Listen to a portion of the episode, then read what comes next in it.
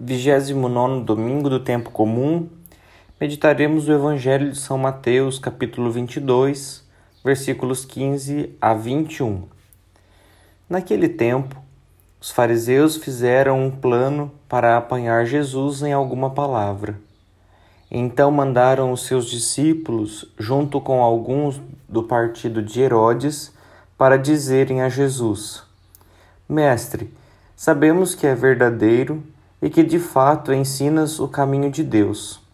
Não te deixas influenciar pela opinião dos outros, pois não julgas um homem pelas aparências. Dize-nos, pois, o que pensas.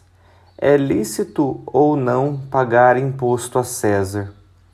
Jesus percebeu a maldade deles e disse: Hipócritas, por que me preparais uma armadilha? Mostrai-me a moeda do imposto. Levaram-lhe então a moeda. E Jesus disse: De quem é a figura e a inscrição desta moeda? Eles responderam: De César. Jesus então lhes disse: Dai, pois, a César o que é de César e a Deus o que é de Deus. Palavra da salvação, glória a vós, Senhor. Caros irmãos e irmãs, o cristão é um cidadão como os outros. Desfruta dos mesmos direitos, tem os mesmos deveres.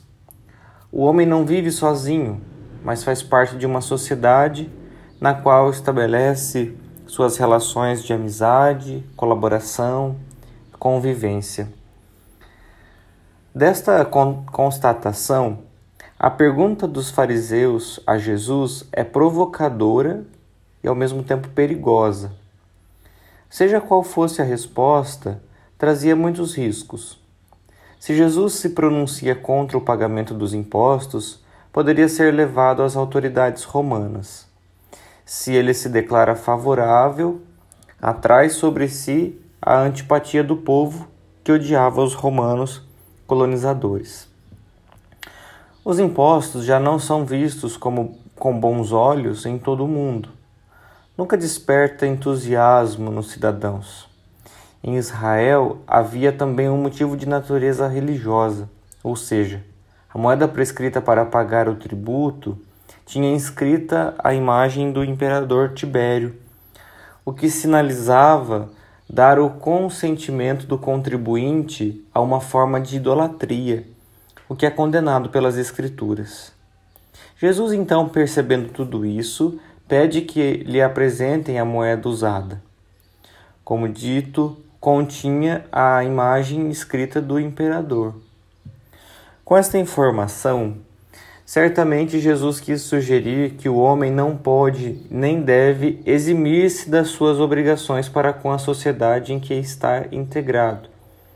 Em qualquer circunstância, ele deve ser um cidadão exemplar e contribuir para o bem comum. A isso chama-se dar a César o que é de César. No entanto, o mais importante é que o homem reconheça a Deus como seu único Senhor. As moedas romanas têm a imagem de César, portanto, que sejam dadas a César.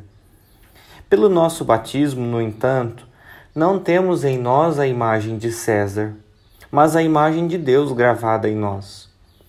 Portanto, o homem pertence somente a Deus, deve entregar-se a Ele e reconhecê-lo como seu único Senhor. Jesus vai muito além da questão que lhe impuseram. Na abordagem de Jesus, a questão deixa de ser uma simples discussão acerca do pagamento ou não de um imposto, para se tornar um apelo a que o homem reconheça Deus como o seu Senhor e realize a sua vocação essencial de entrega a Deus, uma vez que ele foi criado por Deus, pertence a Deus e transporta consigo a imagem do seu Senhor e Criador. Para o cristão, Deus é a referência fundamental e está sempre em primeiro lugar. Mas isso não significa que o cristão viva à margem do mundo e fique ausente das suas responsabilidades na construção do mundo. O cristão deve ser um cidadão exemplar que cumpre com a sociedade os seus deveres, colabora ativamente na construção da sociedade humana. Ele respeita as leis, cumpre pontualmente as suas obrigações tributárias, com coerência, com lealdade, não foge aos impostos, não aceita esquemas de corrupção, não infringe as regras legalmente definidas. Nesse sentido, o dar a Deus o que é de Deus significa abrir-se à sua vontade e dedicar a Ele toda a nossa vida, cooperando para o seu reino de misericórdia, amor e paz. Devemos também ter consciência de que só Deus é o Senhor do homem e não há outro.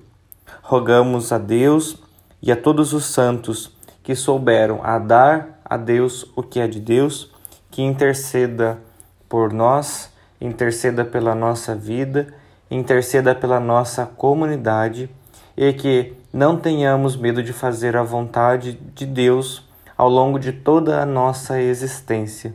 Que Ele nos ajude e que Ele nos acolha sempre na fé. Louvado seja nosso Senhor Jesus Cristo.